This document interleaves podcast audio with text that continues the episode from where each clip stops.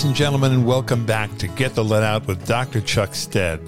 Uh, we have a bit of an extenuating circumstance this morning, do we not, Dr. Chuck? Uh, yes, we do. Yes, we do. The, doc- the doctor has COVID. And so we are recording remotely so that we can continue to tell you our story and, and to continue to engage our audience. Dr. Chuck Stead has been gutsy enough to say, let's let's go forward and let's do it anyway. And you're feeling okay though, right now, I hope? Yes? Yeah, I'm still I'm still testing positive, Joe, but I uh, I feel like I have a little congestion and that's about it. Good. Okay. In my recollection, I've had COVID twice so far since this whole fun little adventure for all of us began. And both times when I was at that stage, it was very near the end of it. Uh, good. And then uh, my understanding is we're you're good for another 90 days before you have to even think about uh, vaccinations again. So yeah, that's actually just as well because the strain that my wife and I, that Kat and I both got, seems to have some symptoms that are unique to this particular strain that we've been looking at and we won't have a vaccine for this strain until the fall anyway. That's right. It's got to be updated every year, I guess. Yep. Yeah. Ah, the new world. Well, we had four really wonderful visits from Dr. Howie over the last four weeks. And mm-hmm. uh, we even got a little bit of his environmental poetry at the end of the last two episodes. Yeah, that was fun.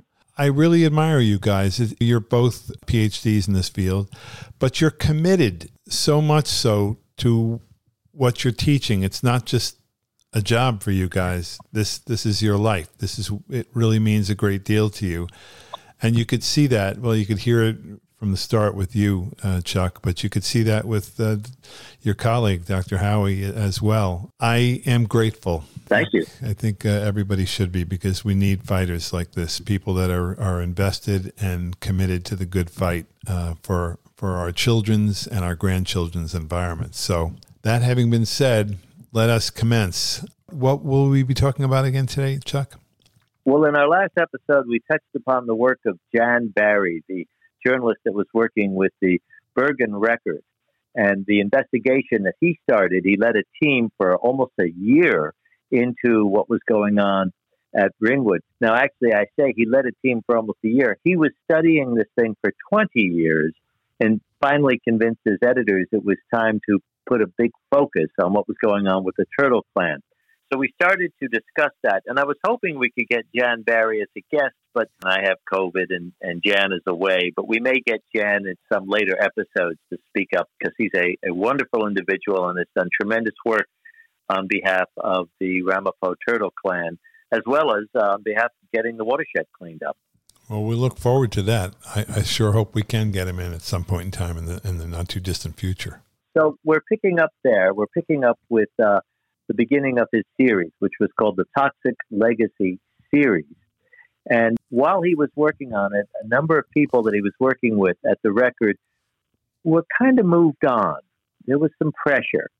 But Jan himself, Jan Barry himself, was never pressured to leave. He hung in there and he formed this team of reporters. And then on a Sunday, October 2nd in 2005, the first of a five part series appeared on the front page of the record with the headline Ford, the Feds, the Mob, Making of a Wasteland. That's where we're picking up with that first episode in his series. So, back home from church with a freshly brewed coffee, or perhaps at a favorite Starbucks with a latte, or the warm autumnal day encourages taking the paper to the park. Nonetheless, on this particular Sunday, for readers of the Bergen Record, beneath the headline was a full color photo of hardened paint sludge in the woodlands of Ringwood. This first story was an extensive overview of the whole series. Even a casual read could not avoid the shocking news that there was enough paint sludge to fill two of the three tubes of the Lincoln Tunnel. Continued to the inside section, the story acknowledged tests commissioned by the Bergen Record themselves, finding lead, arsenic, and xylenes in the sludge with levels a hundred times above what the government considers safe. Under the headline, A Poisoned Landscape, A large color photo shows Angie Van Dunk holding her daughter Jada and her son Dequan at her feet, and a chunk of sludge sticks out of the driveway besides Dequan. The narrative was punctuated with Ramapo testimony about how they watched the dumping story unfold in their community. Quote, they remembered the 18 wheelers leaving brilliant puddles and splashes all the way up Peters Mine Road. They saw workers push the paint sludge, the drums, and the waste into the old iron mines that riddle the landscape. So many trucks arrived in the dark that residents started calling it the midnight landfill. End quote. But it is the personal testimony of pain, frustration, and loss that is most compelling. Kelly DeGroat, who lost her 10 year old son Colin to a rare bone cancer in 2001, said, quote, They can't tell me that this stuff that we're walking in every day and the air we're breathing up here isn't killing people. End quote. The cases piled up thyroid cancer, platelet disorder, tumors, lung cancer, and organ failure. It was overwhelming. Then there is the story of Mickey Van Dunk, who as a boy fished for walleye and caught turtles for soup in the water tainted with paint. He and his friends molded sludge into baseballs. Other children made sludge mud pies. In fact, they would slide down a mountain of gray paint they called Sludge Hill.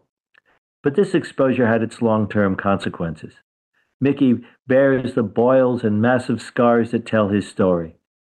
He has had 27 surgeries since he was a teen diagnosed with a rare condition called hidradenitis suppurativa, which is generally a genetic disease, but exposure to pollutants make it worse. His story wraps up the first in the series with this commentary. This is the quote Janet, his mom, is convinced that her boy was sickened by the contamination that is all around them in the woods they hunt in, in the fish they eat, maybe even in the 20 pounds of deer meat in the freezer. She says, quote, Nobody is going to change my mind. She's certain of something else, that Mickey won't have any more surgeries. Why keep cutting on him, she says, smoking a cigarette on their front porch. There is nothing left to cut. The first installment in the five part series was riveting and quickly became the talk of Bergen County. Jan's persistence had come to fruition, and the story of the Ramapoughs plight poured into the hearts of record readers. A humble man who shied away from the limelight, Jan Barry cut his teeth on the Agent Orange story he researched back in 1977. It was then, while working for the Morristown Daily Record, he attended a town council meeting where an environmental advocate stood and spoke about the chemicals used to defoliate a local power line that strung across the Rockaway River. The advocate claimed that these chemicals were the same toxic substance used to defoliate jungle forests in Vietnam during the war. The next day, Barry called the utility company, and a spokesperson readily admitted that the company had been using this material for nearly 30 years. He learned this was the same concoction that constituted Agent Orange, a formula containing 2,4,5-T and 2,4,5-D, both registered carcinogens with the federal government. Jan's editor was a Vietnam veteran, and he encouraged Jan to pursue the story. The Morristown Daily had a circulation of about a 100,000 and was considered a small paper. As Barry worked with another veteran who helped with the interviews, they learned that Agent Orange was spread in Nam with helicopter and on land by backpack sprayers. He interviewed people who trained for chemical warfare, and they had sprayed Agent Orange but were offered no safety training for this to begin with. DDT was sprayed for mosquito abatement in the camps, and Agent Orange was sprayed for defoliant in the jungle. But pilots told them that sometimes canisters were mixed up and flight plans were jumbled, such that occasionally the forest got the pesticide and the camps got the herbicide. Among the stories he collected were tales of military dogs being tossed into vats of chemicals for pest prevention, and the dogs, along with the handlers and the veterinarians, were all made sick by this. It was during this time of research that Jan learned the term synergetic effect, that being the increase in toxicity when compounds are added together and find their way into the food system. The veterans called this a rainbow of poison. Barry stuck to it and eventually published a three part series in the Morristown Daily Record. At the time, all across the country, other papers were looking into defoliant excess in the jungles of Nam as a result of pressure being put on them by young veterans. But these papers only repeated the government position that the chemicals were completely safe. Jan observed that even the Veterans Administration at the time claimed that Agent Orange was benign. His reporting opened the door to a cover up that ran through the halls of government and deep into the influence of the pharmaceutical industry. Eventually, this produced questions from veterans and their families about Agent Orange and its connection to rashes and skin irritation, miscarriages, psychological symptoms, type 2 diabetes, birth defects in children, and cancers such as Hodgkin's disease, prostate cancer, and leukemia. Once his series was published, a flood of information poured in from veterans of South Korea and Guam, as well as vets posted in Fort Drum, Fort Meade, Maryland, and Air Force bases in Florida. It was the same story over and over and over again. Chemical experiments without telling the captive veterans of the potential dangers involved. Barry found the military services as well as the Forest Service recklessly made use of a massive amount of chemical defoliant and in the process exposed tens of thousands of people. In Oregon, women were having problems giving birth. A group of rural Oregon residents, disturbed by the miscarriages, the birth defects, and the illnesses in their families, the livestock, and the local wildlife, they believed it was in association with the spraying of the aerial defoliant, the same Agent Orange, chemicals used in Vietnam. A lawsuit was filed to force the EPA's suppressed studies of dioxin into the open. And this case resulted in a landmark federal court decision which banned the use of dioxin contaminated herbicides on national forest lands. Barry wrote that the government was involved in a cover up on behalf of the makers of Agent Orange, which included Dow Chemical, DuPont, and Monsanto. He cited the Veterans Administration, the Department of Defense, the CDC, and the EPA as well. As the years passed, his work was picked up by veteran organizations and reproduced and shared throughout the world. Barry readily admits that he moved on to other stories but kept a close eye on further developments, as in the Agent Orange dump in Newark along the bank of the Passaic River.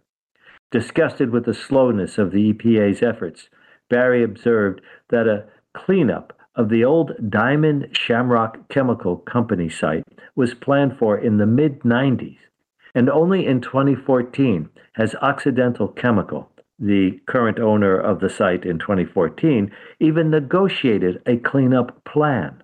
As he put it, this is Barry speaking, quote, we are a so called democracy run by industry. Death matters little when profit is the concern. This was the background work for Jan Barry. It produced in him a stubborn streak, not easily discouraged.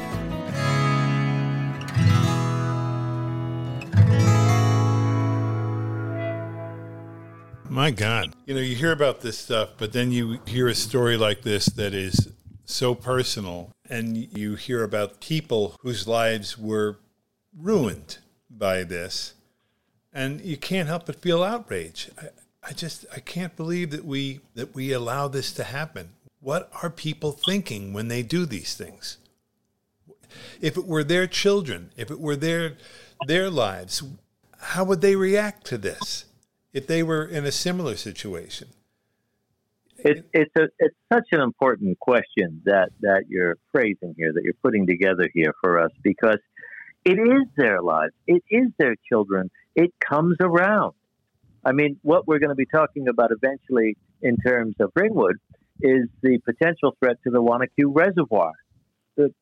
We're talking hundreds of thousands of people access the Wanaque Reservoir.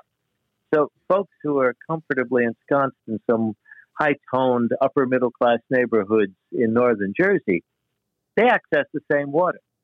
What? We shouldn't be concerned about it? Just look at the Turtle Clan as your canary in the miner's tavern that this is coming your way.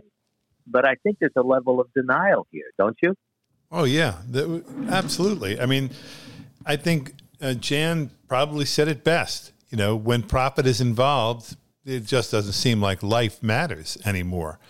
And the situation that we're in right now, these things take years, maybe decades to permeate the soil, to leach through, to finally reach water repositories that will someday become the drinking water that's coming out of our faucets.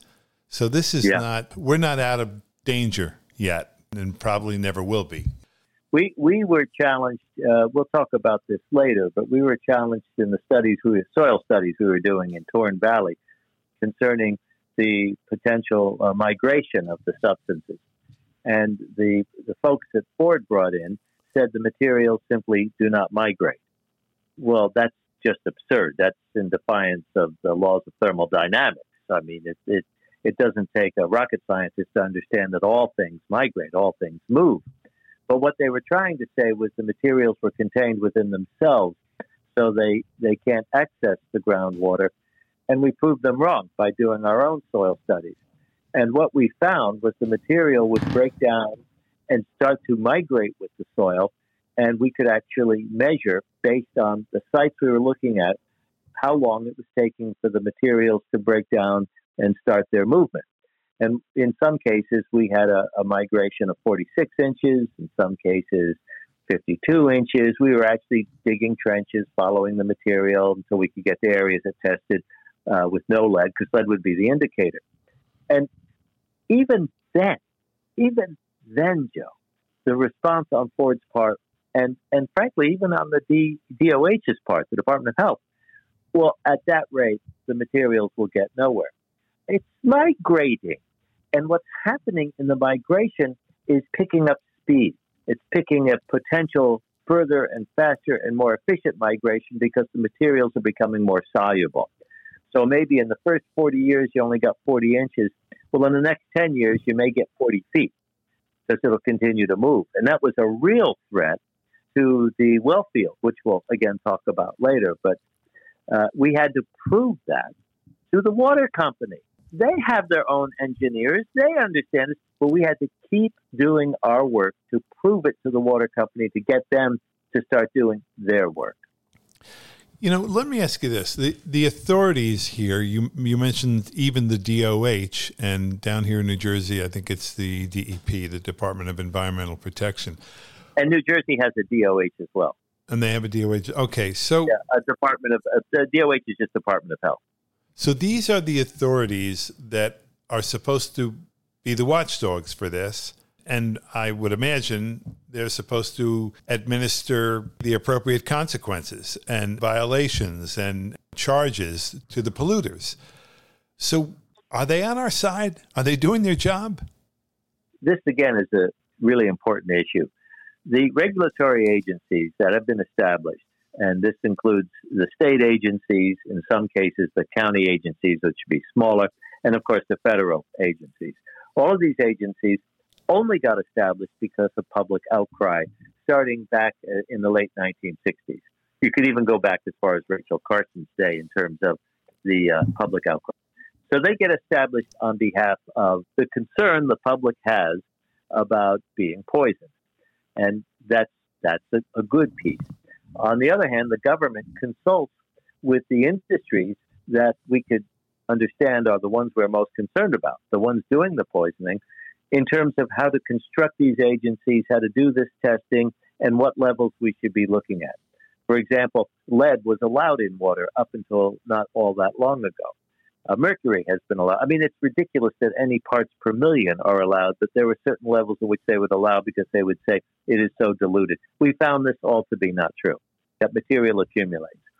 But these agencies seek out the, the special knowledge, the expertise of the same industries that the agencies are supposed to be watching. So you oh, develop boy. this sort of you develop this collaborative relationship between the governmental or the municipal agencies and the industries. Mm. And of course, the industry's argument is, well, we sustain the employment, we maintain the economy. How far do you want to push us?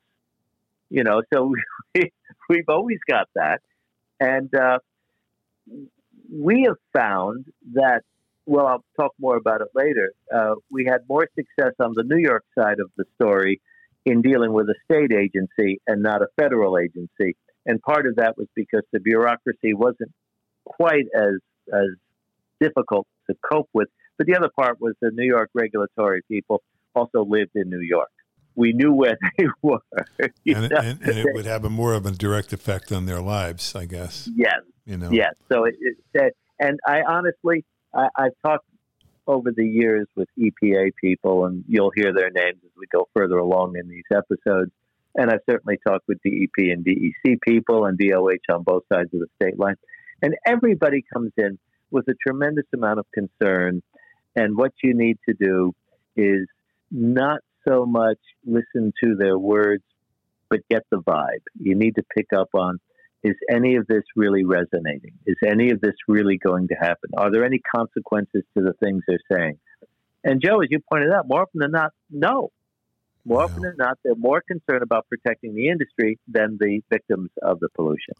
That's what I think you see a lot, right? Especially today through a lot of the regulatory agencies, where they, I suppose, there must be some balance struck between the viability of a business and the product or the service or the resources it provides, which themselves may be essential, in this case, water, of course, and the safety of the citizenry. What I worry about, though, more and more is I feel like there is not a balance, that it seems always to sway back in the direction of the corporate need, that being above all else profits. So in the last four or five years, we have seen this Congress, the one we're dealing with right now, I call it the MAGA Congress, starting to strip these environmental agencies, these regulatory agencies, of their ability to force different corporations and different uh, organizations to do what they have to do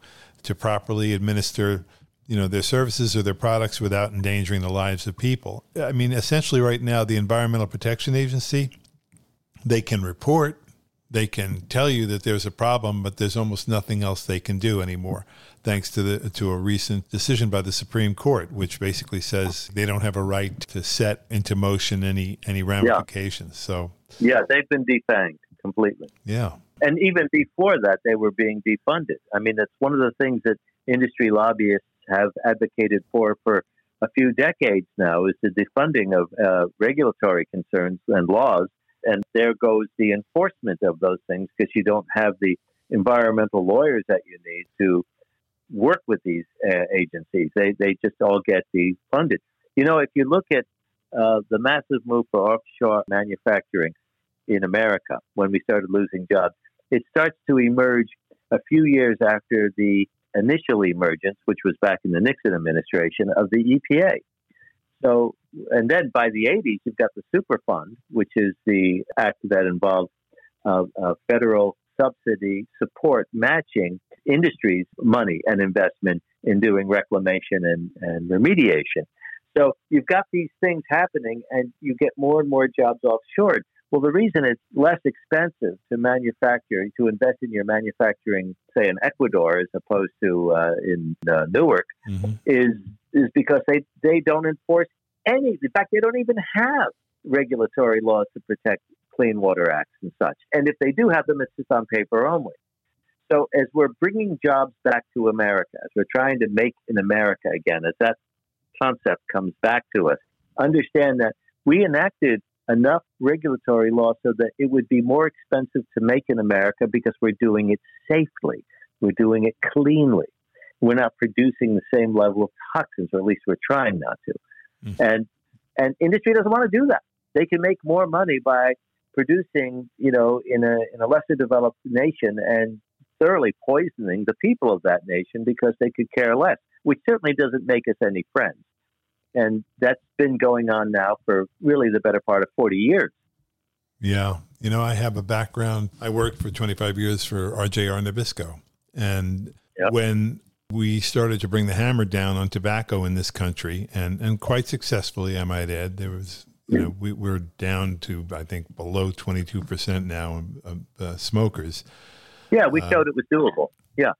The problem is then the tobacco company said, well, okay, uh, time to move the businesses overseas and start selling to everybody else in the world and uh, export you know, the kind of death and destruction that tobacco uh, causes on other nations. You mentioned defunding, and to me, this is such insanity. It's like saying, oh, there's a, a problem here, so let's just, we'll just pull the plug. Gee, the water isn't right. Well, let's just turn off the spigot and, you know, we won't have any water anymore. What kind of thinking goes into defunding? I, I can see reorganizing, I can see rebuilding, I can see retraining, but to defund different agencies, is this somehow we'll just get rid of the agency and that will get rid of the problem? In fact, it does get rid of the problem they have to deal with, but it certainly doesn't get rid of the real problem. If anything, it makes it worse. This is a, a, very insane way of trying to resolve and remedy situations. When I first heard defunding of the police, I thought, well, what an absurdity. You know, how utterly ridiculous. Exactly. This is a trap to make us sound like we don't respect law and order, when in fact, that's what we need more than anything else right now especially in these crazy days in this country. If anything, you don't defund, you increase funding so that the police can provide more services in a more streamlined and focused way. Psychological services, all, all the things that get involved in remedying serious law breaking. Yes. Well, we certainly have opened up this uh, this can of worms now, have we? we're we're exposing the reality of this situation. So, what are we going to talk about next week, Chuck? Well, next week we're going to look at another episode in the uh, Toxic Legacy series. This one is called The Watchdogs Failed. It goes a little further in it and it references the names of the directors and the various people. Some interesting names show up next week. Okay. I think we really all have to get involved in this fight. Everybody's got to start to take a, a position here or we are going to harvest the misery that comes of not doing anything. Yep. Well, with that, we thank you for listening in this week. I know these are difficult things to hear, but we got to hear them. We got to get involved. Yeah. Uh, thanks a million, Dr. Chuck. We'll see you next week. See you next week.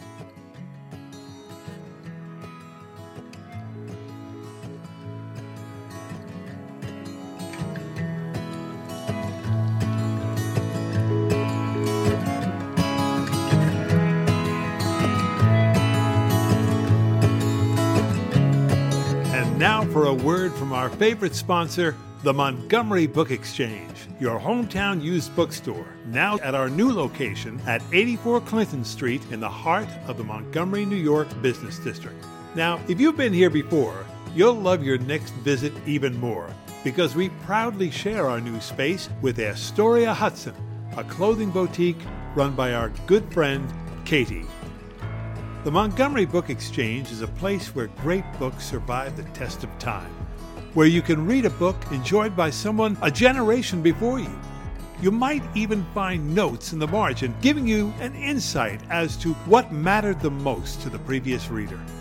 That's how Montgomery Book Exchange turns a great book into a shared experience and the Montgomery Book Exchange is known throughout the Hudson Valley and beyond for innovations like their Facebook Live sales or their intimate author readings and book signing experiences. How about their member driven book club selections and book club talks? And did you know you can get store credits in the form of Montgomery Book Exchange book bucks when you bring your well loved and gently used books in for a store credit? You can also find your Montgomery Book Exchange friends every first Friday evening at the monthly Handmade Montgomery event which takes place from 6 to 8 p.m. This is a wonderful event featuring local artisans and hundreds of beautiful handmade items ranging from pottery to jewelry. For more information, just go to the montgomerybookexchange.com or call them at 845 764 1787. That's 845 764 1787. There's one more thing. They have a special location at 8 Factory Street dedicated to your young readers. They call it the Montgomery Book Exchange Children's Chapter, and it features a reading garden where your children can discover the joy of reading in a wonderful and stimulating learning environment. Also at this location, you'll find Miss Claire's Music Cupboard featuring the award winning research based Kindermusik program. The Montgomery Book Exchange Children's Chapter is open Wednesday through Saturday. Check the website for specific class times that match your child's age. You can also contact the Children's Chapter at 845 522 9652. The MontgomeryBookExchange.com, your hometown used bookstore. You're going to love this place.